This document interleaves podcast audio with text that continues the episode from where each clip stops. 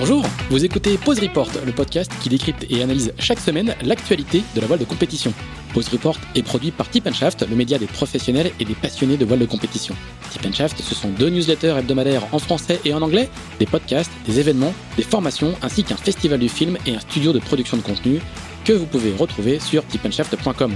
Je suis Pierre-Yves Lotrou et je vous souhaite la bienvenue dans Pause Report.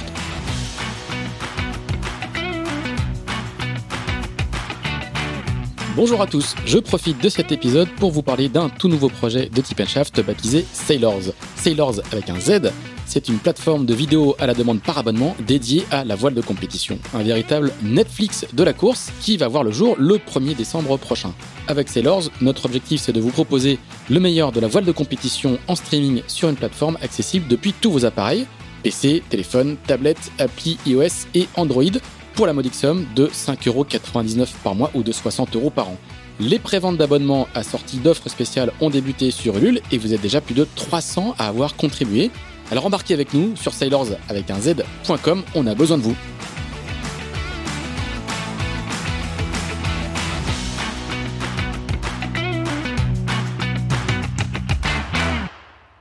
Bonjour à tous, bonjour à tous et bienvenue dans ce 47e épisode de Pause Report, le podcast hebdomadaire de Tip Shaft qui explique, décortique, décrypte, analyse l'actualité de la voile de compétition sous toutes ses coutures en compagnie des meilleurs experts. Nous sommes le lundi 25 novembre, il est un peu plus de, il est presque 9h15 et comme la semaine dernière, nous allons parler de Transat Jacques Vabre puisque le, départ est dimanche prochain, mais cette fois dans une autre classe de bateau, euh, les IMOCA avec nos deux invités qui prendront donc le, départ de la 15e édition euh, dimanche prochain en monocoque de 60 pieds. Le premier à bord de Bureau Vallée, c'est Louis Burton qui est au Mans où il est parti faire de la voiture, nous a-t-il dit. Salut Louis. Salut, salut à tous. Et le second, euh, c'est le co-skipper d'Isabelle Joschke sur MSCSF qui a remporté euh, la Transat Jacques Vabre en 2013 en classe 40 avant de prendre la deuxième place toujours en classe 40 il y a deux ans avec Sam Goodchild. C'est Fabien Delay qui lui est dans son fief canet. Salut Fabien. Bonjour à tous. Et nous avons toujours évidemment Axel Capron qui est remonté d'île de Ré, si vous suivez bien les pérégrinations, pour euh, revenir dans son fief de Levallois-Perret avant de repartir avec toute l'équipe de Tip Shaft jeudi au Havre. Salut Axel. Bonjour à tous et nous sommes le mardi 2 novembre et pas le lundi 25 novembre. Il y avait une petite faute de frappe sur, sur notre document. pour tout vous dire, c'est c'est Axel qui fait la petite fiche euh, avant qu'on enregistre. Donc du coup, on, on, va le garder comme ça. Voilà, ça nous apprendra. Donc on est on est le mardi 2 novembre. Et donc Axel, fais-nous puis un, un, petit peu de fatigue aussi peut-être. Axel, fais-nous la présentation du plateau IMOCA euh, euh, à venir où la bagarre va être euh, très belle. Ouais, effectivement, un très beau plateau cette année. Hein. Ils seront 22 au départ. C'est pas le record. Hein. Ils étaient 29 en 2019, mais c'est quand même le, plateau le plus fourni pour une Transat Jacques Vabre organisée la même année que du Vendée Globe. Parmi ces 22, on compte un nouveau bateau qui a été mis à l'eau en août, Eleven Sao Racing Team Malama, skippé par Charlie Enright et Pascal Bidegori. Et on aura au départ quasiment tous les 60 pieds de génération 2020, avec celui qui est présenté comme le favori de cette 15e édition à Piviat, qui est tenant du titre mené par Charlie Dalin et Paul Meillat mais aussi Charal, troisième en 2019 et toujours skippé par le tandem Jérémy Bayou-Christopher Pratt, Bureau Vallée, sur lequel Louis sera accompagné de David Baudard, Arkea Paprec avec Sébastien Simon et Analias, Corum L'épargne, Nicolas Troussel, Sébastien Jost et Linked Out avec Thomas Ruyant et Morgan Lagravière. On va également retrouver sur la ligne de départ les bateaux de génération précédente équipés de grands foils comme MACSF, hein, avec Fabien et Isabelle Yoshke, Initiative Cœur avec Sam Davis et Nicole Lundven, Fortinet Best Western avec Romain Etanasio et Seb Marseille, et Eleven Saur Racing Team Malakai avec Justine Metro et Simon Fischer. Et bien sûr, parmi les, les bateaux de génération 2016 à petit foil, le tenant du, du Vendée Globe, le vainqueur du Vendée Globe 2020, Yannick Bestaven, sur Maître Coq, qui sera avec Jean-Marie Doris. Euh, il va encore tenter de créer la surprise sur cette 15e édition de la Jacques Vabre. Les bateaux à dérive droite seront cette année en minorité, hein, ils seront que 6 sur les 22 au départ. Et le départ sera donné dimanche à 13h30 par euh, l'ancien joueur de l'équipe de France de basket, Boris Dio. Voilà pour ce plateau en IMOCA qui promet vraiment une très belle bagarre. Merci Axel. Monsieur, une petite carte postale peut-être avant de parler euh, sport et technique. Vous êtes arrivé au Havre en fin de semaine dernière. Je crois que la présence obligatoire c'était vendredi ou jeudi soir. Alors moi j'étais au Havre euh, aussi ce week-end et, c'est la première fois depuis euh, plus d'un an que la course ne se court pas à huis clos total ou partiel. Alors ça fait, moi je trouve que ça fait du bien de, de retrouver l'ambiance de départ de course. Vous racontez-nous un petit peu comment vous avez vécu justement le retour du, contact avec les fans, avec les autres équipes et le, brassage habituel qui est toujours très sympa au départ des courses. Comment vous l'avez vécu de chacun de votre côté? Ouais, bah écoute, euh, c'est Fabien. Moi, je, bah, j'ai été plutôt habitué cette année avec la Figaro euh, parce que j'ai fait tout le circuit euh, Figaro à finalement voir des, des villages possiblement, enfin progressivement se remplir du public, donc ça fait vraiment du bien.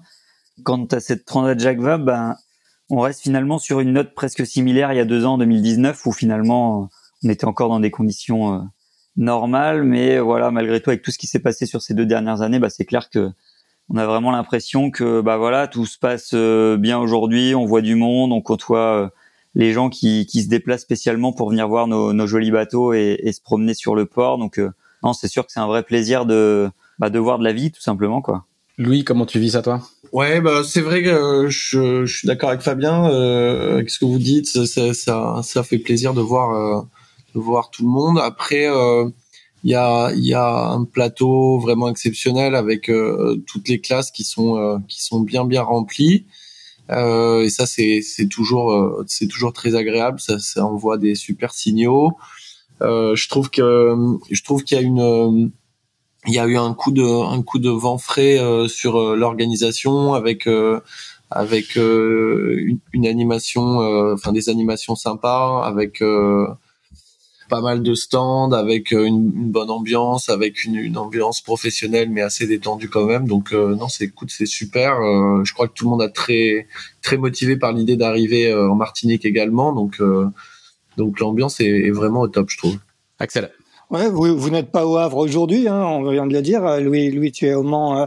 Euh, Fabien, à quand Quel est un peu votre programme maintenant jusqu'à la, fin de la semaine? Quand êtes-vous de retour au Havre et, quel va être le programme jusqu'à jusqu'au départ dimanche? On est dans les nous on est dans les derniers euh, tout derniers préparatifs euh, Davy et moi chacun de notre côté c'est-à-dire qu'on on finit nos sacs on, on, regarde on regarde les premiers roadbooks météo euh, on regarde l'évolution euh, euh, l'évolution des du, du, du, potentiel passage du premier front, etc. On essaye de, de se mettre en tête ce, que, ce à quoi va ressembler le début de course, et puis essayer de, de, de, prendre ces deux trois jours là, lundi, mardi, mercredi pour pour se reposer à fond, pour recharger les batteries, pour se détendre, voilà, et puis passer du passer du temps en famille. Donc tu, tu, tu, retournes au Havre à partir de, de, de jeudi, c'est ça ou euh... Oui, on sera à nouveau au Havre euh, ben, pour le pour le briefing euh, jeudi matin. Donc euh, on va voir quoi. Soit on reprend la route, soit on reprend la route mercredi en fin de journée, soit jeudi matin de Saint-Malo. Ça va, c'est pas trop trop loin. Ouais. Et toi, Fabien, quel est le programme jusqu'à dimanche? Bah, hum, c'est c'est comme Louis, hein. effectivement. Là, on est sur des sur encore quelques jours, on va dire, sans stress et sans vraiment bah, la proximité du départ, on est encore un petit peu loin, donc là c'est vraiment des jours pour se ressourcer encore un peu, euh, être un peu, euh, on va dire, la tête à l'écart de, la course purement et simplement. Euh, moi je retourne quand même aujourd'hui, là j'étais sur Caen depuis dimanche après-midi en famille, et puis j'ai un petit événement avec la région Normandie ce soir sur le Havre, et puis demain il y a un, événement dehors du village une petite partie de, de, golf avec la MACSF et, et la, organisée par la Transat Jacques. Donc c'est un, un, moment sympa demain qu'on va qu'on va vivre à Etretat. Et puis euh, et puis à partir de jeudi, voilà, on rentre vraiment dans la préparation du départ avec les, les premiers briefings, avec les les premières euh, on va dire d'analyse météo du départ et des premiers jours qui vont commencer à tomber. Donc voilà, petit à petit on va s'y mettre. Nous côté côté bateau et, et départ, on on est prêt à partir. C'est vrai que depuis qu'on est au Havre, tout est embarqué à bord. On a juste à venir avec notre tenue de de départ. Donc euh, donc ce, ce, stress-là est déjà enlevé et maintenant il n'y a plus qu'à attendre euh, euh, la météo et ce à quoi on va être vraiment mangé les premières heures et les premiers jours. Justement, on est à cinq jours euh, du, départ. Est-ce que à cinq jours, on commence à, regarder euh, la météo ou, on attend vraiment euh, d'être à trois, trois, quatre jours, peut-être tu disais jeudi, pour, vraiment se plonger dans les fichiers et dans ce qui vous attend sur les premiers jours de course? Bah on peut peut pas s'empêcher de regarder. C'est sûr qu'on se dit toujours on va attendre un peu parce qu'on va se polluer la, la tête de mauvaises de mauvaises infos, mais on peut pas s'empêcher d'avoir une petite un petit œil de temps en temps qui traîne sur une petite appli sur le téléphone pour aller voir euh, la météo de dimanche. Et voilà, on voit que c'est encore euh, très contradictoire selon les modèles, donc c'est très très dur aujourd'hui de savoir exactement ce qui se passera dimanche et les premiers jours, mais on commence à voir se dessiner quelques tendances. Quoi. Et alors, qu'est-ce qu'elle dit, ces, ces premières tendances? Bah, c'est ouais, c'est compliqué, mais c'est un petit anticyclone qui traîne en tout cas euh, côté Golfe de Gascogne, Point de Bretagne. On sait pas trop où il va se positionner. Il y a des pressions dans le nord-ouest qui suivent et puis potentiellement un autre anticyclone euh, calé aussi. Enfin voilà, c'est un petit peu euh, délicat de savoir si réellement il y aura des couloirs pour passer dans on va dire dans des conditions calmes et opportantes ou si au contraire il faudra aller chercher des fronts dans du vent et des conditions plus musclées. Donc ça c'est toujours le, les, deux choix possibles et aujourd'hui on n'en voit pas un qui se dessine de manière certaine pour le départ les premiers jours. Donc il euh, va falloir encore attendre un petit peu. Et, toi de ton côté Louis tu as déjà un peu la tête dans les fichiers ou justement tu, tu, fais, tu préfères faire de la voiture avec ton fils? Non non euh, en fait euh, on regarde ça le on regarde ça avec avec attention. Les, les grands systèmes les grands systèmes commencent à être positionnés de manière à peu près fiable euh, là maintenant J-6 euh, donc euh, non non on regarde et puis après après on, on, essaye de pas faire trop de plans sur la comète. Est-ce que ça va passer est-ce que comme disait Fabien est-ce que ça va passer le long des côtes dans un petit couloir super sympa avec des empannages portants et tout ou pas? Et bon en, en vrai c'est jamais passé comme ça il faut pas faire trop de plans sur la comète. En, en réalité enfin sur les six dernières, cinq dernières Transat Jacques Vabre, ça c'est quand même toujours, euh, ça a toujours commencé par des passages de front, mais mais ça fait ça fait plaisir de rêver un peu, quoi. Est-ce que, est-ce que tu peux nous dire, euh, euh, Fabien, après, avec qui vous travaillez sur la météo, comment vous préparez cette Jacques Vabre et avec qui vous, vous travaillez en amont? Louis? Nous, on bosse avec Christian Dumas. On a bossé en préparation en amont. Euh, enfin, ça fait 11 ans qu'on on, on travaille avec des, sur des stages euh, assez régulièrement avec euh, Jean-Yves Bernot. Et euh, là il n'était pas dispo pour pour le pré pour le pré départ mais en général on, on prend des bulletins avec Jean-Yves. On prend des bulletins avec Christian. On a sur sur toutes ces courses là à part le Vendée Globe on a plusieurs bateaux. Donc Là, là sur cette année, on a un Figa, un classe 40 et un Imoca, donc euh, tu vois, on aime bien euh, euh, confronter plusieurs plusieurs approches. voilà. Et cette année, on fait les roadbooks et le pré-départ avec avec Christian. D'accord. Quand tu disais on a plusieurs bateaux, c'est vous au sein de, de, l'écurie que vous avez avec avec Servan, c'est ça hein? Oui, oui, oui. Pardon, ouais, tout à fait. Ouais, ouais. avec le projet classe 40 et puis le projet Figaro, mon atout énergie. D'accord. Et le classe 40, c'est Christophe Bachmann, c'est ça? C'est Christophe Bachmann avec Baptiste Hulin. D'accord. Et Baptiste Hulin étant le vainqueur de la sélection Espoir 2021. Euh, D'accord. Et toi, Fabien, avec qui vous, vous travaillez pour, avec Isabelle pour, pour préparer cette euh, Jacques Vabre? Ben nous, c'est également avec Christian Dumar, euh, avec, avec, dans le cadre de l'Orient Grand Large, on a fait le roadbook de préparation à la Transat avec avec Christian, et puis bah, c'est avec lui qu'on fera le, le pré-départ de, de cette Transat. D'accord. Et, un roadbook forcément différent parce qu'on a un parcours euh, bah, jusqu'à Fernando de, de, Noronha qui va être euh, le, même. Hein. Et après, il y a un tronçon que, que, vous que vous connaissez beaucoup moins, que vous avez beaucoup travaillé sur ce, ce tronçon entre le Brésil et la Martinique, euh, Fabien? Euh, alors beaucoup travaillé en tout cas, en tout cas un petit peu, oui. sûr que le roadbook, enfin, on va dire en en pré-saison, l'objectif c'est vraiment de dans la préparation de, de bah voilà de travailler les parcours, euh, le parcours de cette transat dans le détail. On avait passé euh, une journée de roadbook autour de ça. Après nous de notre côté aussi, euh, on a pas mal regardé les spécificités de ce genre de parcours qu'on n'a pas l'habitude effectivement de. On a on a deux tiers du parcours, c'est ce qu'on connaît et puis puis ce dernier tronçon on le connaît un petit peu moins. Alors sur la dernière Volvo avec Dongfeng, on avait une étape qui passait par là, le Brésil Newport donc c'est un coin que j'avais déjà travaillé par, le biais de cette de cette course-là il y a quelques années. Euh, voilà, l'objectif. Euh, enfin voilà, on a on a on a regardé, on a travaillé, mais malgré tout dans les faits et dans la réalité, quand on va tourner à droite à Fernando, ça ça, va rester des coins qu'on voilà une un dernier tronçon qu'on a rarement pratiqué quoi. Je crois qu'il y a notamment un, passage au large de, de l'Amazon qui va être assez assez intéressant parce que c'est c'est assez rare de passer au large d'un fleuve comme celui-là qui, qui doit avoir pas mal d'influence en termes de courant, de mais aussi malheureusement d'objets qui doivent être charriés dans, dans les eaux. Ça va être un peu compliqué, ça, non? Ça va être une problématique effectivement. Ouais. Après, on verra, on verra exactement ce qu'il en sera, mais c'est une zone à, effectivement à fort courant où on peut rencontrer pas mal de choses. Louis, toi, ça, cette, euh, comment t'envisages cette justement cette partie-là du parcours qui est qui est effectivement nouvelle euh, nouvelle pour tout le monde? Bah, c'est très excitant euh, d'abord et c'est vrai que le bord tout droit entre Fernando et, et Itajai ou Salvador, c'était pas le c'était pas le truc le plus sexy. Là, euh, ça potentiellement ça rebat un peu les cartes.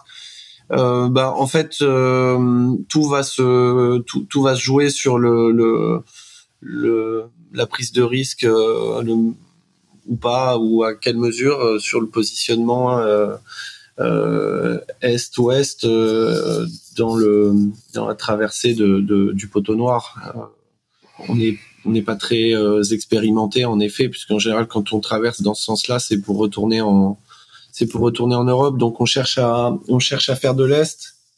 Là, ça va être l'inverse. Ça va être euh, ceux qui vont mieux, le mieux s'en sortir. Euh, ça va être ceux qui vont réussir à mettre le plus d'ouest dans le, le, point de passage. Que c'est ceux qui seront le plus loffés derrière.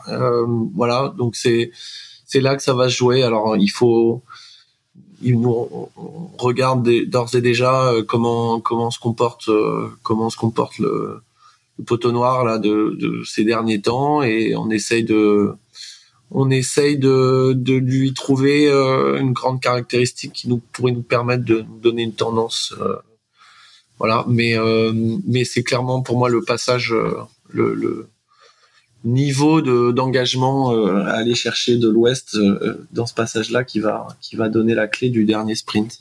Ce qu'il faut peut-être expliquer, Louis, c'est que si, si je me trompe pas, hein, si j'ai quelques gardé quelques souvenirs, c'est que plus sur le au niveau du poteau noir, plus on va vers l'Afrique, plus il est euh, il est chargé et intense, et plus on va vers les, je résume à très gros traits, hein, plus on va vers les Antilles, enfin plus vers l'Amérique centrale, plutôt plus il est censé être un peu moins actif, c'est bien ça? Euh, il a un point de, il a, en fait, c'est comme un, c'est comme un Diabolo. Il y a, qui est bon, avec un côté qui est plus gros, euh, côté euh, oriental, mais euh, il, il, reprend, euh, il reprend de, de l'épaisseur. Ouais, tu vas trop à l'ouest, il reprend, il, il, il reprend l'épaisseur. Mm, mm. Ouais, et, et donc, bon, il y a plein d'influences à ça. Hein, le, le les, les, systèmes d'Alizé d'Atlantique Nord, d'Atlantique Sud qui viennent buter euh, sur euh, la pointe euh, orientale du continent sud-africain, ah, sud-américain, pardon. Et donc voilà, donc c'est c'est vraiment ça qui va qui va donner le là du dernier sprint. Très bien, on va parler un petit peu de votre de votre préparation puisqu'on est quand même dans une année les années post Vendée Globe sont sont souvent un petit peu particulières en termes de préparation. vos deux bateaux ont fait le ont fait le le Vendée Globe. On va rester un petit peu avec toi, Louis. Justement, tu as, eu un, nouveau bateau que tu as eu. Euh, tu n'es même pas, je, crois, si je me trompe pas, que tu, tu aimes rentrer des Sables d'Olonne avec le bateau ou en partie avec le bateau que tu as euh, littéralement euh, acheté sur place, qui est euh, l'ancien Occitane. Explique-nous un petit peu euh, bah, comment tu as géré la, rapidité de, l'arrivée de ce nouveau bateau et puis le est-ce qu'il y a eu des, modifications qui ont été faites, d'autant que tu es parti courir tout de suite euh, The Ocean Europe dessus. Comment tu t'es comment comment tu t'es mis les pieds dans ces chevaux là Yes, bah c'est vrai que on, on savait euh, on savait qu'il allait avoir un programme une année 2021 euh, super intéressante avec euh, beaucoup de milles à faire en course potentiellement euh, grâce à ce Tour de l'Europe. Ça ça nous faisait quoi qu'il arrive ça nous faisait assez rêver de participer à cette course quand je suis parti au Vendée Globe, je savais que je continuerais avec euh, mes sponsors, mais on n'avait pas, euh, on n'avait pas encore déterminé ce qu'on allait faire. On savait qu'on n'allait pas construire un bateau neuf, mais on savait pas si on allait racheter un bateau ou bien si on allait modifier euh, mon bateau. Voilà. Et puis bah le, le Vendée s'est bien passé. il y a eu un super engouement. Ben, grâce au public et grâce aux médias aussi du coup parce que ça a été très bien relayé et, euh, et ça a fait euh, ça a explosé tous les scores au niveau euh, au niveau des retombées pour les partenaires pour les fans et tout. Et d'ailleurs on le voit bien avec le nombre de, de, de, de sponsors et de, de skippers qui sont en, en capacité de s'aligner pour le prochain Euh, donc tout ça a fait que euh, il a fallu, euh, il a fallu. Bah, je suis arrivé, j'avais très très envie de, de continuer. Euh, il a fallu se décider assez vite sur quel le programme. On était à peu près sûr que c'était en IMOCA et puis quel type de quel type de bateau, de projet. Et puis on a dit qu'on regarderait deux trois options pour acheter des bateaux euh, et que si ces bateaux-là n'étaient pas dispo, euh, on modifierait euh, le mien. Et puis voilà, en fait, euh, on pensait que l'Occitane était vendu puisque c'est les bruits de ponton, vous connaissez ça aussi. et puis finalement, finalement, Servan a passé un coup de téléphone à, à Michel de Francu. Il y avait en effet beaucoup d'intérêt sur le bateau, mais rien de rien de fait d'officiel. Et, euh, et donc euh, tout le réseau de franchisés de Bureau Vallée avec mon sponsor, avec les services juridiques et tout sont mobilisés. En 48 heures, on a fait une offre et c'est comme ça qu'on s'est retrouvé avec euh, avec ce magnifique bateau avec ce potentiel de dingue.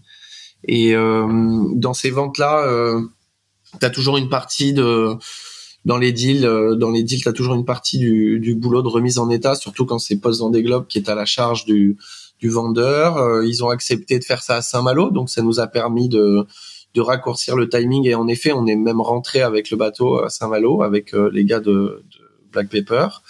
Et euh, ils ont fait tous les travaux euh, de remise en état post-Vendée. Pendant que nous du coup euh, on, essayait d'avancer sur la préparation.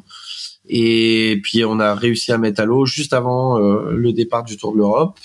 Et on s'est fait le Tour de l'Europe ben, en pure découverte de ce bateau-là, avec des vieilles voiles, avec des voiles qui traînaient sur les étagères, etc. Et, et ça nous a permis d'arriver euh, au début de l'été avec une, une job list, comme on dit dans notre jargon. Conséquente ben, Super super complète, ouais, super complète, super conséquente. Euh, euh, avec aussi plein de d'idées sur le nouveau jeu de voile qu'on allait faire pour ce bateau-là. Et voilà. Et puis après, ben les gars ont bossé comme des fous là pendant deux mois cet été. Euh, nous, on a fait un petit break euh, parce qu'on du coup on n'avait pas du tout levé le pied euh, depuis le retour du Vendée Globe euh, avec Sarvan. Donc on a fait un petit break de, de trois semaines. Et puis et puis on a réattaqué début septembre et voilà. Et on, là on est très content. On a un bateau qui sur lequel on a pu faire toutes les modifs qu'on voulait avec avec un jeu de voile entièrement neuf conçu conçu avec quand même pas mal d'expérience maintenant sur sur ce sur ce bateau là donc euh, donc voilà on, a de on nourrit de grands espoirs. Voilà. C'est c'est c'est compliqué euh, de est-ce que est-ce que le le il y a beaucoup beaucoup de changements par rapport à ton bateau précédent? Il y a un changement de, de design évidemment mais après tout ça reste euh, un IMOCA avec des foils. Mais est-ce qu'il y a un gros changement par rapport à ton précédent bateau qui donc l'ancien Bank Pop 8 si je m'abuse qui, qui avait gagné le Vendée Globe en 2016 mais il y a, y a un grand changement. Euh, euh, oui, avec un grand C, dans, mais qui est lié à plein de choses. Le, premier, premier truc, c'est que le bateau précédent, il n'avait pas été conçu autour des foils. C'était, euh, c'était encore, on était encore un peu timide là-dessus. Là, le bateau et ce bateau-là est vraiment conçu autour des foils. Il est conçu par un architecte qui euh, n'avait jamais fait d'IMOCA avant, euh, un chantier qui n'avait jamais fait d'IMOCA avant. Euh, avec une préparation hyper tardive euh, euh, liée liée en grande partie euh, bon, à un projet qui démarre un peu tard, mais aussi à un fait qu'ils ont mis à l'eau euh, 15 euh, jours avant le Covid, euh, versus euh, pour l'ancien bateau, ben, l'architecte en pointe, le chantier en pointe, le team en pointe, la préparation la plus complète, la plus la plus poussée avec les résultats qu'on a connus pour pour l'équipe Bank Pop. Donc euh, oui, c'est très différent dans l'approche. Euh, nous, ça, ça nous plaît beaucoup parce que ça nous, notre équipe a mûri aussi. Ça nous permet d'envisager euh, de faire des modifications sur et d'améliorer encore ce, ce, bateau et ce concept. après, architecturalement, c'est très différent. C'est plus étroit avec une surface, une largeur qui est vachement plus à l'avant. Il y a plus d'étraves avec brillon. Il y a une étrave spatulée. Donc c'est très différent à la mer. Ça va, ça va beaucoup beaucoup plus vite euh, de 70 degrés du vent à 130 degrés du vent. Euh, et euh, et ça ça peut euh, sans sans sans sans avoir besoin d'énormément de vent arriver en rupture de de résistance sur euh, le gréement sur sur pas mal de pas, pas mal de, de sujets donc c'est un c'est un bateau sur lequel on doit surveiller en permanence la zone rouge et puis et puis naviguer en naviguer en, prenant des riz comme sur n'importe quel bateau à voile mais en, en rétractant aussi les foils en en chargeant moins les ballasts. Il faut voilà en permanence surveiller euh, pour pas tout casser. Ça c'est quand même euh, c'est quand même poussé à son paroxysme par rapport à la génération précédente. Axel. Euh, oui, Fabien, euh, toi, tu, tu, as disputé cette, cette saison-là le circuit Figaro. Hein, tu, tu, as pris la cinquième place de la solitaire. Est-ce que comment tu as eu le temps de, de te préparer avec euh, avec Isabelle pour cette Jacques Comment se sont passées vos navigations? Vous avez navigué à partir de quand? Et, est-ce que tu t'estimes suffisamment prêt au moment d'attaquer cette transat en double? Ouais, bah effectivement, c'est vrai que ça a été une une saison bien chargée euh, jusqu'à maintenant. J'ai beaucoup navigué, une transat en Figaro en début d'année, puis tout le enfin, tout le circuit Figaro cette année. Euh, avec les premières courses depuis mars. Euh, malgré tout, ben, comme tu le disais, on est en, sur une année retour Vendée Globe que Isabelle a participé avec euh, avec son son IMOCA MACSF. Donc au retour, il y a eu un, un, chantier qui a duré un petit peu pour remettre le bateau en état et le remettre performant pour pour la suite de la saison et cette préparation à la Jacques Vabre. Donc tout le début d'année où moi j'étais sur le sur mes premières courses Figaro et la Transat, euh, finalement euh, bah, c'était une période aussi où, où, où l'IMOCA était en chantier. Euh, quand je suis rentré de la Transat début juin, bah, on a commencé tout de suite à renaviguer avec Isa donc à, à, commencer à naviguer en double. On a beaucoup navigué sur le mois de juin et juillet euh, en faisant beaucoup de navigation offshore de plusieurs journées avec euh, à deux bateaux avec Initiative Cœur. On a beaucoup navigué avec eux en juin. Euh, parfois trois bateaux avec Fortinet qui nous rejoignaient aussi. Donc euh, bah, ça a permis déjà de, de, voilà de faire de, de, de, naviguer en IMOCA à plusieurs bateaux et ça c'est rare euh, sur des sur sur des phases offshore et en double et en vrai double avec Isa. C'est vrai qu'on est, on était toujours que deux à bord pour vraiment prendre nos rythmes. C'est aussi des exercices qu'on a du mal à, à réaliser à l'entraînement, ce, ce, vrai double. Et, et nous, on s'est forcé de le faire dans le début de notre préparation où on avait encore du temps devant nous. Euh, juillet, j'ai eu quelques courses en Figaro, mais entre les courses en Figaro, euh, euh, on a fait pas mal d'IMOCA aussi entre chaque avec Isa pour préparer la Fastnet qu'on a qu'on a couru en double et qui nous a servi de qualification à la Jacques Vabre. Donc on a déjà fait cette euh, cette Fastnet qui était assez musclée en tout cas sur la première partie qui nous a été très utile pour euh, bah voilà pour prendre pas mal de repères pour la suite. Suite au Fastnet, moi je suis parti directement sur la solitaire pour un mois euh, et à mon retour en mi-septembre, fin septembre, juste après le télégramme, euh, enfin juste après le défi Azimut, on a repris les entraînements jusqu'à arriver au Havre jeudi dernier. Donc voilà un peu comment s'est goupillée la, la saison de préparation. Ça, ça, fait effectivement une saison très très chargée pour toi. Est-ce que physiquement, tu arrives à récupérer? Tu n'arrives pas trop cramé au départ de, de cette Jacques Vabre? Non, bah écoute, euh, il y avait deux problématiques pas arriver cramé sur la solitaire et pas arriver cramé sur la Jacques Vabre. Euh, une solitaire, on dit toujours qu'il faut à peu près un mois pour s'en remettre. Euh, ça y est, le mois est passé. C'est sûr que la préparation d'après solitaire pour venir jusqu'à cette transat Jacques Vabre, elle a été très différente de ce qu'on avait pu faire en juin et juillet avec Isa. Euh, en juin-juillet, on a fait beaucoup de nav offshore avec des nuits en mer et tout ça.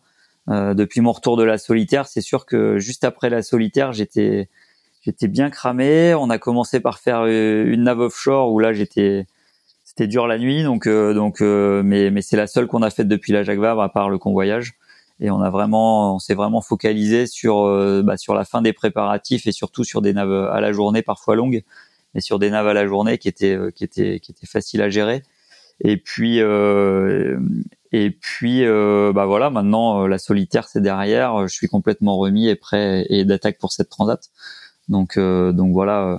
non non, il y a, y a pas de problème. C'est sûr que c'est une problématique. Il faut faut l'avoir en tête et bien gérer cette partie récupération et, énergie parce que bah oui, c'est sûr que c'était une saison longue longue en jour de navigation. Tu, as déjà participé à la Jacques Vabre, on, l'a dit en, préambule deux fois en classe 40, aussi une fois en, IMOCA avec euh, Jean-Pierre Dick. Hein, je crois que c'était sur le bateau euh, de, génération 2016 qui doit être l'actuel Prismian Group de, Giancarlo Pedote. Quelle est la, grosse différence avec le, bateau euh, que, que, vous avez aujourd'hui, MSASF, qui est un, qui a un plan de BVP le pied Verdier de, de 2008 qui a été équipé de, de grands foils euh, bah, La différence avec, avec le Saint-Michel-Virbach déjà, enfin dans, dans la préparation, enfin en tout cas, effectivement, je l'ai fait une fois en IMOCA avec Jean-Pierre en 2015. Euh, la grosse différence, c'est qu'en 2015, le bateau, il, est, il avait trois semaines de vie. Il venait d'être mis à l'eau. Euh, on, a eu beaucoup de problèmes de fiabilité, de mise au point sur la sur la mise à l'eau et les premières navigations pour venir jusqu'au jusqu'à la Jacques Vabre, jusqu'à la Jacques Vabre, enfin jusqu'au départ, jusqu'à sur le convoyage, on avait énormément de problèmes à bord. Et toute la semaine de préparation au départ au Havre en 2015, bah, c'était une équipe en permanence à faire de la strate dans le bateau pour essayer de de combler des voies d'eau qui qu'on avait par les puits de foil. Enfin, c'était vraiment une une galère technique, hein, cette mise à l'eau et cette mise au point du, de, des nouveaux foilers. Bah, sur la course d'ailleurs, il y a eu sur six nouveaux foilers, il y en a eu cinq, euh, cinq qui ont abandonné. Et le seul qui avait terminé, bah, c'est l'ancien de, de, Louis. Du coup, euh, c'était Armel et, et Erwan euh, sur Banque Populaire qui avait terminé. Mais sinon, les autres, on avait, on avait tous abandonné. Nous, on était le dernier, enfin, le dernier foiler à abandonner, on va dire, parce que nous, on s'était arrêté à Madère, mais il y en avait déjà eu deux qui avaient abandonné la première nuit. Euh, bah, c'était sur voie d'eau, hein, la coque qui fissurait, l'hélice qui, la structure devant qui se qui se décollait et qui provoquait des voies d'eau, euh, ou en tout cas des fissures de coque au niveau dans le compartiment des puits de foil. Donc c'était vraiment délicat cette cette, cette partie-là. On pouvait on connaissait aucune limite de sur le bateau. On, on savait que c'était des zones fragiles, donc il fallait lever le pied à chaque fois que ça tapait. On n'est plus du tout dans les mêmes problématiques aujourd'hui. Aujourd'hui, les les foilers ont ont pris de l'expérience, on va dire. Euh, notre bateau, nous, euh, pour ce qui est de notre cas avec MACSF et ISA, euh, on a vraiment un bateau alors de 2007, ancien, mais, par, mais qui malgré tout a été bien upgradé, qui aujourd'hui a un Mael, a des foils, des foils relativement puissants. On a des voilà, on a des phases où le bateau va très très bien. ça reste un bateau en dessous des, des dernières générations, bien sûr, mais on a un bateau sur lequel, c'est vrai, on n'a pas peur de tirer dessus la fiabilité, euh, nous, est relativement, euh, bah, on est relativement serein avec ça. En tout cas, on, croise les doigts et on l'espère. Mais toutes les navigations qu'on a faites depuis la remise à l'eau au post Vendée, euh, bah voilà, nous donnent que du, que du, que de la sérénité, en tout cas de la confiance. voilà, on a un super bateau, agréable à naviguer, un joli duo et voilà, une belle transat à vivre, très différente de finalement de la situation de 2015 où on partait dans l'inconnu. C'est vrai qu'il y a beaucoup de choses qui ont changé depuis euh, depuis 2015, en particulier chez chez les Imoca. Exactement, ouais. Ouais, vous, vous avez couru tous les deux le la, le défi Azimut euh, en septembre. C'était la dernière course avant la Jaguar. Alors, Bureau Valley a fini quatrième, MSSF huitième. Est-ce qu'il y a des enseignements à tirer de sur euh, vos bateaux respectifs et vos vos dieux respectifs et, et sur les autres? Est-ce que ce type de course très très courte mais vraiment très sympa à suivre c'est aussi un, un round d'observation pour euh, pour vous? On commence par toi, Louis? Ouais, bah c'est vrai que euh, le défi, enfin la course azimut, euh, je suis un peu perdu moi du coup entre le, les runs, le truc, enfin bon, azimut en général. c'est la grande course, la grande course du défi azimut. C'est celle-là où il y a des trucs à voir. le truc, le truc azimut en général, c'est super, mais c'est vrai que le, la grande course en particulier, surtout depuis qu'elle est passée sur un format 48 heures, c'est super intéressant. À un mois de, un mois, un mois et demi du départ des courses, euh, ça permet de, bah de, déjà de se donner un objectif, euh, un objectif de, de, de régate, c'est euh, c'est toujours toujours intéressant, toujours motivant. Euh, et puis euh, ça permet de, de se jauger en effet par rapport aux autres, euh, voir voir si ça fonctionne à bord. Mais ça, on n'était pas trop inquiet, mais se jauger par rapport aux autres. Et là, c'est vrai que on a pu constater bah, que il y a, y a des il y a des bateaux euh, il y a des bateaux qui vont très bien très vite euh, et c'est pas c'est pas très étonnant en fait c'est c'est un peu ce qu'on pensait c'est-à-dire c'est les c'est les gens qui ont, qui ont des bons bateaux performants, très performants et qui naviguent ensemble euh, depuis super longtemps et qui connaissent leur bateau depuis super longtemps. Donc, ben, un, un Linked Out à Pivia, qui sont des bateaux de dernière génération, dont les skippers ont fait le, le Vendée avec, des super beaux Vendée avec d'ailleurs, euh, ben voilà, sont très rapides et vont représenter, euh, euh hors surprise, euh, vont représenter les, les, les, hommes à battre sur la Jacques Vabre. Fabien, toi, qu'est-ce que est-ce que tu as pu tirer des conclusions? Est-ce que vous avez pu tirer des conclusions du, de la dernière course avant la avant le, la Jacques Vabre Ouais, bah alors nous en tant qu'équipe, c'est sûr qu'on a on a pu en retirer pas mal de choses. Malgré tout, moi j'étais sur la solitaire, donc j'ai pas fait le, la grande course de l'azimut ni l'azimut en général j'étais encore sur la solitaire, mais Isa a couru avec Alain. Et par contre, euh, par contre, on a fait un, joli débrief derrière, et, et bah c'est sûr que rares sont les occasions en course euh, de se jauger avec plein d'IMOCA autour de soi, donc c'est sûr que ça amène beaucoup de, de réponses, ça permet aussi de faire des, des essais euh, à bord parfois de choses sur lesquelles on n'irait pas directement. Donc voilà, donc euh, ça, ça permet d'en tirer pas mal d'enseignements et puis et puis voilà, malgré tout, nous on reste euh, voilà bien focus dans notre préparation, dans la dans, dans l'utilisation du de notre bateau, de ce qu'on en connaît et puis euh, et puis voilà, on a fait quelques voiles neuves depuis le depuis le Vendée, alors pas tout, hein, quelques voiles. On a trois voiles récentes, enfin on a trois voiles neuves là pour participer à cette Jacques Vabre. Donc c'était aussi l'occasion de voir si on avait fait les bons choix et puis euh, et puis voilà. Mais nous, ce qui a été réellement, euh, enfin, ce qui a été vraiment très intéressant, c'était, c'était aussi la Fastnet, quoi. Qu'on a fait avec Isa, six jours de mer. Enfin, non, c'était quatre jours de mer. Les 700 et quelques mille. Euh, c'était, c'était intéressant parce qu'on a eu, voilà, il y a du monde toujours à côté de soi. Ça permet de se, jauger. Et puis les voiles n'étaient pas encore finalisées, donc ça nous a permis de voir euh, ce qu'on voulait réellement. Donc, euh, donc voilà, c'est vrai que c'est, toutes ces occasions sont bonnes à prendre de naviguer avec d'autres IMOCA à côté de soi, c'est rare. Excellent. Ouais, Fabien, du coup, euh, sur ce sur cette transaction, quels sont un peu vos objectifs avec Isabelle? Est-ce que dans quelle catégorie vous allez boxer? Est-ce que tu penses que vous pouvez euh, euh, rivaliser Bah oui, parler de Pivia, Linked et même Bureau Valley, qui sont des bateaux de, de génération 2020.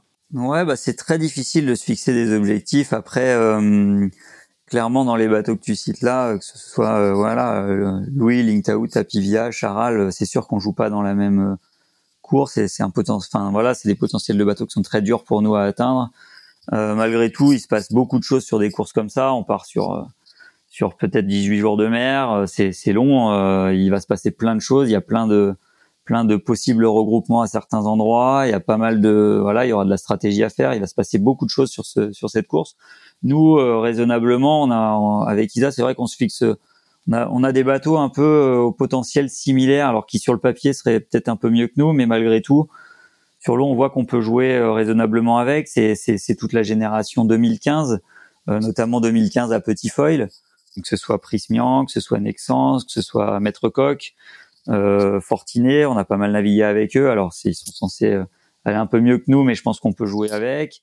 Initiative Cœur, on a beaucoup navigué avec eux. Euh, c'est pareil, c'est un potentiel peut-être un peu meilleur que le nôtre, mais malgré tout, euh, on peut jouer avec. Donc euh, voilà, on va se donner des objectifs. L'objectif, c'est de mettre un, un, maximum de monde, voilà, de jouer avec avec ce groupe-là et, et en mettre un maximum derrière. Et toi, Louis, vous, on rappelle hein, que, que c'est l'ancien Occitane, donc bateau de génération 2020. C'est dans cette catégorie que, que vous allez jouer? Bah, le, le point que soulève Fabien est tout à fait exact. Hein. C'est il y a c'est un peu et c'est un peu la magie de, de ce sport et de la course au large d'ailleurs mais euh, il y a il y a les performances théoriques des bateaux après il y a les performances euh, des bateaux avec leur bonhomme dessus et puis après il y a tous les tous les faits de course il y a il y a les, les super coups stratégiques que certains peuvent faire, les mauvais coups que d'autres peuvent faire. Donc euh, nous on va essayer de on va essayer de de, de tenir dragée haute euh, à des bateaux rapides. Euh, maintenant, euh, maintenant, on va aussi, on va aussi faire en sorte que, que, essayer de faire en sorte que ce bateau finisse sa première transat, parce que ça va être sa première transat, dans un rythme, dans un rythme forcément qui va être forcément euh, plus plus appuyé que que ce que le bateau a connu euh, jusqu'à maintenant parce que parce que Armel Tripon avait eu beaucoup de soucis euh, dès le début de la course au Vendée ce qui lui avait quand même grandement empêché de, de pouvoir exploiter le, le, le, potentiel du bateau à 100%.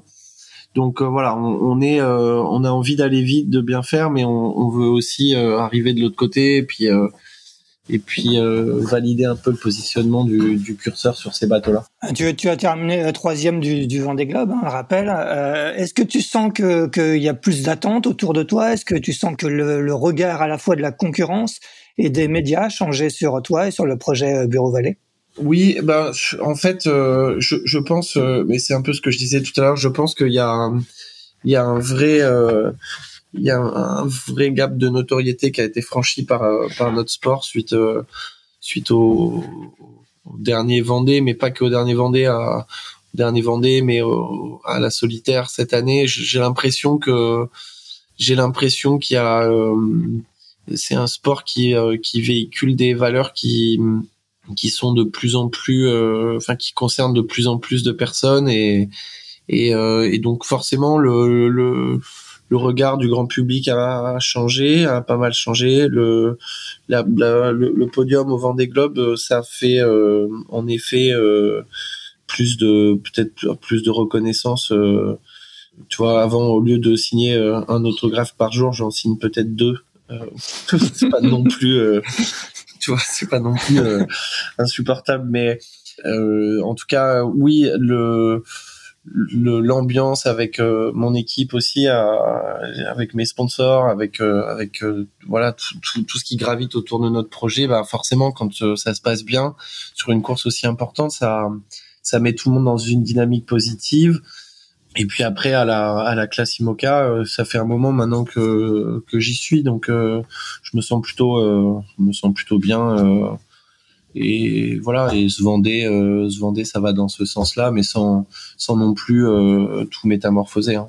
Et, est-ce que ça met un peu plus de, de pression sportive dans, dans, le sens où euh, elle était troisième du Vendée Globe, donc maintenant on t'attend forcément un peu plus? Oui, ça. moi, j'essaye de pas, j'essaye de pas me mettre trop de pression. Ça fait, ça fait dix ans que je cours sur ces bateaux tous les ans non-stop et donc je suis bien placé pour savoir que que euh, la fin n'est pas certaine euh, sur sur sur la course en course au large et avec nos bateaux. Donc euh, il faut essayer de il faut essayer de faire ses choix, de d'aller au bout de, de, de ses stratégies, mais sans sans se mettre trop de pression parce que parce qu'on peut on peut être le grand favori avec le meilleur bateau, le meilleur entraînement et puis que que pour une poulie de Bastac euh, qui a une paille de fer, euh, tout s'arrête. Donc euh, voilà, je c'est pas trop mon truc de me mettre la pression.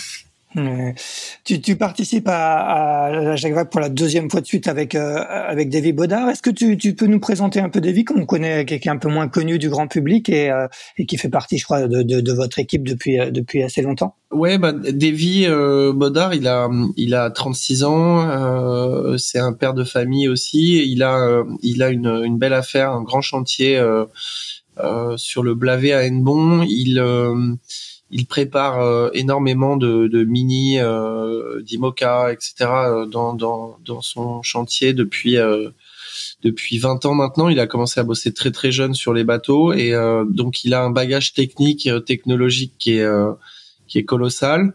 Il a toujours fait beaucoup de régates et il est il a commencé à, à naviguer en course au large en mini à 16 ans. Euh, il a eu euh, le Pogo 2, le Pogo 3, des protos. Il a, il a tout gagné en mini sauf la mini transat. Donc euh, euh c'est un, c'est un homme du large. il a gagné, je sais pas combien de Speed West France, de, de Atlantique le Télégramme, etc. en IRC. Donc voilà, c'est un, c'est un marin qui a un profil très complet, qui est un vrai performeur, qui aime, qui aime le large euh, qui a, comme je disais, un gros bagage technique et puis qui est un, un super euh, un super pote, euh, un de mes meilleurs amis depuis 15 ans et qui a un, qui a un, un bon euh, quelqu'un de très sérieux mais qui a un bon potentiel de déconneur aussi sur l'eau. Donc on essaye d'aller très vite et en, en, plus on se marre. Donc voilà c'est c'est vraiment toutes toutes les cases sont cochées. Et il a et il a quel rôle au sein de, de votre équipe? En dehors d'être ton co-skipper sur cette Jacques Vabre? Il, euh, il m'accompagne euh, bon avec plus plus ou moins de d'implication en fonction des années, mais depuis 2010, il m'accompagne sur les aspects techniques de de, de mes bateaux. Euh, et là, sur ce nouveau bateau, il a euh, il a un rôle avec Arthur Hubert, qui est le, le boat captain du, du bateau. Il a un rôle euh, de, ben de, de supervision technique euh, de toute la préparation euh, du projet dans son ensemble. On, a Arthur Hubert, notre boat captain. On, on a trouvé un partenaire pour lui en Figaro. donc Arthur, il est il est à mi-temps sur l'IMOCA et à mi-temps skipper de notre Figaro monatoenergie.fr. Donc que Davy s'implique comme ça dans la, partie gestion technique euh, et sportive, bah, ça permet, euh, voilà, ça permet à un gars comme Arthur, un de nos espoirs, de, naviguer aussi. Donc, euh, donc, voilà, cette année, il a pris et pour les deux prochaines années, Davy il a pris beaucoup de beaucoup de d'importance au sein du projet. Fabien, à ton tour de parler un petit peu de ton de ta co-skipper. je crois que tu, tu la découvres pas. Je crois que tu, tu l'avais déjà un petit peu accompagné en amont du Vendée Globe raconte tout ce que c'est que de naviguer euh, au large avec euh, avec Isabelle Joschke. euh, ouais, bah Isa, en fait, on se connaît depuis très longtemps parce que euh, moi j'ai commencé le Figaro en 2009. Isa, euh, si je me rappelle bien, faisait déjà du Figaro à ce moment-là. Euh, nos années Figaro, on les a faites un peu en même temps. Après, euh, elle est partie sur sur d'autres supports, en tout cas sur le Classe 40 et Imoca rapidement. en 2018, avec son projet Imoca, avec avec Monin sur le bateau, quand elle a récupéré le bateau après le hum, comment?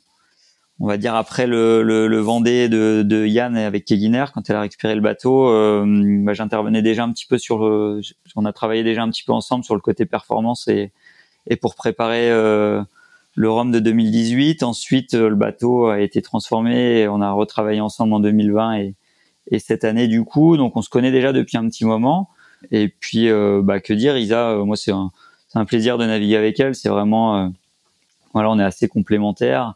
Euh, c'est une approche, euh, voilà, c'est c'est une approche peut-être un peu différente, mais malgré tout sur l'eau, euh, bah Isa elle est super motivée, super impliquée, super performante. Elle connaît par cœur son bateau. Euh, elle a vraiment un sens marin redoutable et, et malgré tout, elle est aussi, voilà, très très très compétitive, très très appliquée sur le fait de, faire les choses bien mais performantes et, ça c'est super agréable comment c'est de, de, naviguer avec des avec des marins qui rentrent euh, du vent des globes et qui connaissent par cœur leur bateau, qui ont leurs habitudes, qui ont leur euh, une connaissance euh, intime de la machine que vous vous n'avez pas forcément?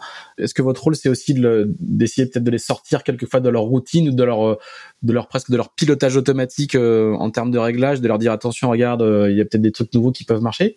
Comment comment t'arrives à, à rentrer dans dans, dans le couple qui forme au sortir d'un Vendée Globe Bah déjà déjà quand tu sors du Vendée et que tu vas t'engager sur un programme double, c'est que déjà tu as une envie de t'ouvrir un peu, parce que déjà tu vas accueillir quelqu'un dans ton espace.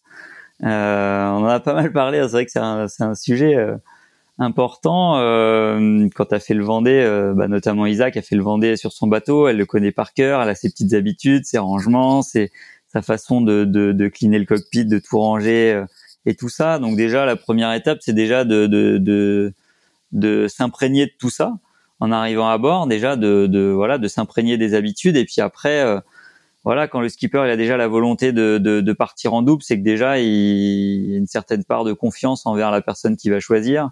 Et puis bah aussi cette volonté d'échanger et de partager. Donc euh, donc ça se passe on va dire plutôt naturellement. Moi s'il y a des à bord je sais que s'il y a des choses que je vois euh, qu'on peut améliorer ou qu'on peut faire différent bah je les propose et puis on et puis on évolue et on avance et, et l'objectif il est quand même orienté vers la performance et ça, ça, va être comme pour tout à bord du bateau pendant que ce soit pendant, pendant, pendant cette transat. Hein, tous nos choix météo, il va falloir qu'on que la stratégie, on la discute et on la et on la décide ensemble.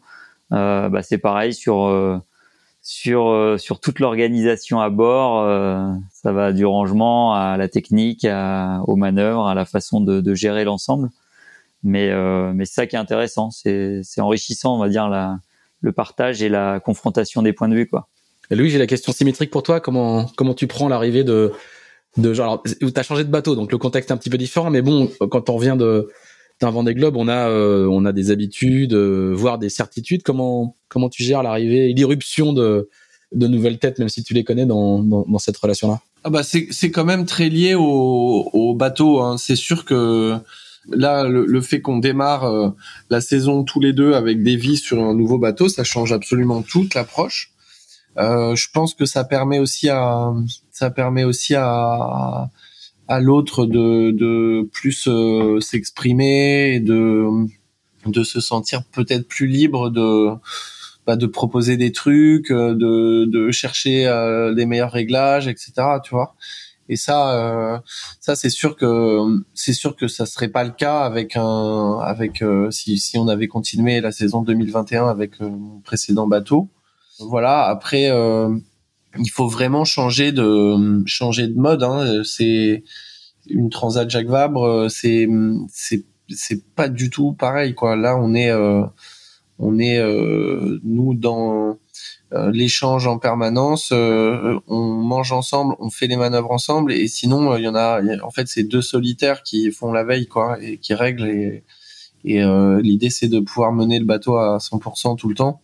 Euh, donc c'est une approche qui est c'est une approche qui est, qui est complètement euh, complètement différente. Axel, Euh, oui, on va peut-être parler de la, suite du programme. Euh, Louis, euh, quelle, est la suite du, programme pour vous et, le bateau Bureau Vallée? Est-ce que vous rentrez par la mer comme certains qui vont, participer à un ralliement baptisé Retour à la base qui, deviendra course en 2023 ou est-ce que vous rentrez par cargo? Et, quel est un peu le programme du, chantier d'hiver?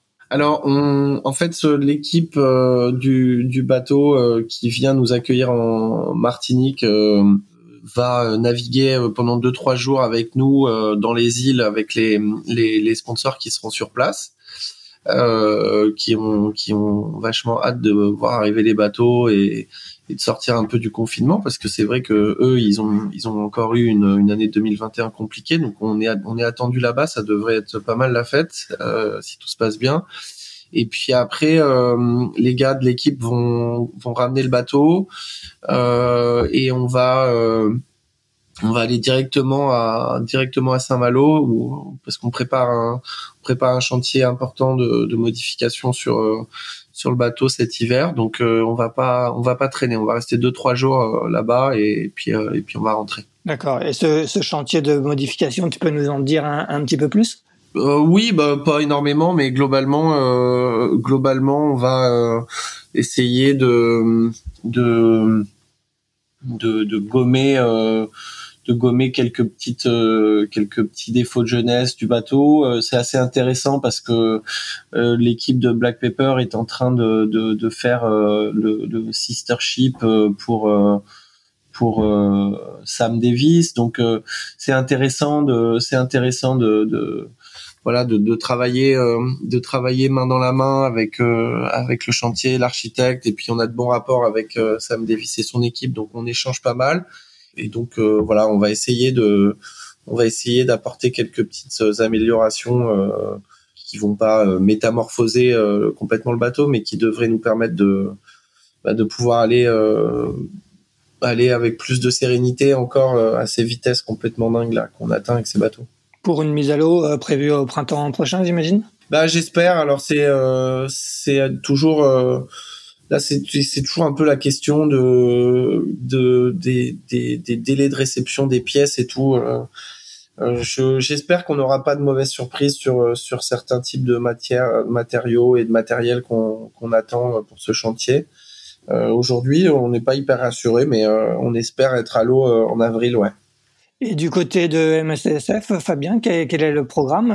J'ai retour par la mer aussi. Euh, est-ce que toi, tu es, tu es participera éventuellement? Euh, Bah écoute, également, ouais, par la mer, le retour. Euh, L'idée, c'est que le c'est que le bateau reste une, une, grosse semaine, on va dire, là-bas. Et après, c'est c'est Isa avec une partie de l'équipe technique qui ramène le bateau. Il ramène le bateau à trois. Moi, je serai pas à bord pour le retour mais euh, le bateau rentre par la mer et Isa sera à bord euh, pour le retour. D'accord. Et ton programme personnel, tu, tu, on l'a dit, hein, tu viens de, terminer une saison, une riche saison de Figaro avec une cinquième place euh, sur la, solitaire à la clé. Tu as, je crois, annoncé que que tu ferais une pause Figaro euh, l'année prochaine. Quelle, est déjà pourquoi cette décision et quelle est un peu tes, tes envies pour la suite? Bah, cette année, c'était ma neuvième saison de Figaro. J'en avais fait six euh, jusqu'en fin de 2009 à 2014, et puis après, j'avais j'avais fait quatre ans de, de, gros bateaux avec deux ans d'Imoca et, et, deux ans sur la Volvo. Là, je trouvais intéressant de revenir en Figaro 3 parce qu'il y avait déjà le nouveau bateau. Euh, on passait du Figaro 2 au Figaro 3, donc c'était vraiment un challenge déjà intéressant de venir apprendre euh, un nouveau bateau au large. Ça, c'était sympa. Euh, c'était un projet de trois ans avec tous mes partenaires qui se termine cette année alors qui c'est pas les partenariats qui se terminent forcément, mais en tout cas c'est le projet de trois ans qu'on s'était fixé qui arrive à terme. Donc là l'idée c'est de rediscuter un peu tous ensemble pour voir euh, vers quoi on veut aller. Moi c'est sûr que voilà le Figaro pour être performant euh, pour être performant, il faut il faut avoir l'envie, l'envie d'aller se faire mal, l'envie de, de passer beaucoup de temps sur l'eau euh, de manière répétitive et voilà. Donc là aujourd'hui cette envie, je suis pas sûr de l'avoir pour rempiler sur une année de plus. Et si j'ai pas envie d'aller me faire mal, bah, je sais que les résultats suivront pas. Donc, euh, donc voilà, pour le moment, euh, c'est l'envie, elle est plutôt de d'essayer de, basculer sur un projet avec des bateaux plus gros, euh, que ce soit du classe 40 ou mon envie vraiment, ce serait de, ce serait d'essayer d'aller vers le Vendée 2024. Mais quand on le voit, quand on voit l'actualité en ce moment et les Et la conjoncture, bah, c'est, on voit que ça, se, que l'IMOCA porte bien et que ça va être compliqué d'être au départ s'il n'y a pas un projet qui se lance vite. Donc, euh, donc voilà, écoute, on, on, discute, on voit un peu les envies et, j'espère passer sur sur un bateau plus gros sur les années futures. Ouais, justement, tu, parlais de, de ce Vendée Globe 2024. Il y a un gros, gros engouement, hein, et du coup 40 places disponibles. Est-ce qu'aujourd'hui, c'est presque déjà trop tard pour lancer un projet? Comment tu vois les choses? Ah, comment je vois les choses, c'est compliqué. Sûr que, en tout cas, ce qu'on, le constat qu'on peut faire aujourd'hui, c'est que quasiment tous les bateaux d'occasion sont vendus. Euh, donc, les possibilités de venir sur le circuit, en tout cas, elles sont assez faibles. En tout cas, avec un bateau d'occasion, c'est assez faible. Euh, donc voilà, faut voir dans quelle mesure il est capable de monter un projet et, et les, surtout voir les réponses des partenaires ou des prospects qu'on a en vue, quoi. Et Louis, toi, comment tu vois cet engouement euh, euh, Vous avez déjà vécu un, un Vendée Globe formidable cette année euh, avec 33 bateaux au départ. Il, y en aura 40 dans, dans 3 ans. Avec, on, on, on, listait les projets le, jour dans Tipensaf, on, on avait quasiment 44 ou 45 bateaux potentiels. Comment tu vois cet, cet engouement qui, qui, qui, a vraiment encore pris de l'ampleur pour, pour, pour cette édition 2024 je trouve que ça, ça, ça envoie des, des, des bons signaux, euh, des bons sons, quoi. Le, on s'est creusé la tête hein, pour essayer de trouver euh, avec euh, les organisateurs de la course à la classe IMOCA, avec tous les membres, essayer de trouver le, le meilleur système. mais pour, pour sélectionner les, les bateaux et les, les, les équipes qui partiront au Vendée, c'est sûr que c'est compliqué de c'est compliqué de, de de, de, construire des bateaux si on peut pas garantir aux, partenaires qu'ils seront au départ du Vendée. C'est compliqué euh, d'avoir euh, d'avoir des partenaires euh, qui sont là au début du cycle de quatre ans sans pouvoir leur garantir d'être au départ. Donc cette cette méritocratie entre guillemets en dehors des bateaux neufs sur le nombre de milles à effectuer, je pense que c'est la bonne je pense que c'est la bonne solution. Euh, ça ça montre que ça montre que les organisateurs restent raisonnables, que les, les, les directeurs de course euh, euh ont une bonne vision euh, de, de, des enjeux de sécurité, etc. On peut pas, c'est probablement très compliqué de d'avoir trop de bateaux en, même temps autour du monde. Euh, donc donc voilà, ça ça amène beaucoup de beaucoup d'intérêt euh, sur les saisons précédentes. Ça amène beaucoup d'intérêt sur les sur les transats Jacques Vabre, comme on peut le voir sur le nombre de bateaux, sur les routes du Rhum, euh, sur les autres courses qui se créent aussi. On a eu euh, sur les dix dernières années énormément de mal à, à faire vivre des courses qui qui se créaient par par des organisateurs one shot parce qu'il n'y avait pas assez de bateaux à venir et et bon là, euh, là, il se passe, euh, il se passe un phénomène qui est, qui est intéressant pour ça. ça. Ça permet de développer le championnat du monde, ça permet de, bah, de valoriser la classe, de valoriser les bateaux, les sponsors. Donc, euh, donc voilà, donc c'est bien. Mais par contre, c'est sûr que, c'est sûr que ça devient un vrai enjeu de pouvoir participer à une course comme le Vendée Globe en termes de début de, de projet. Et le, le vote euh, le vote des règles des prochaines règles donc des règles du Vendée 2028 en 2023 je pense euh, vont va dans ce sens-là. C'est-à-dire euh, que tout le monde soit bien conscient que si on veut être au Vendée Globe 2028 il faudra s'engager dès 2023 ou 2024 c'est-à-dire que pour être précis Louis vous avancez la date du vote qui habituellement se tenait alors longtemps c'est tenu après le Vendée Globe ensuite c'est tenu juste avant le Vendée Globe et là vous avancez encore un petit peu plus le cycle de d'évolution des règles. C'est bien ça hein?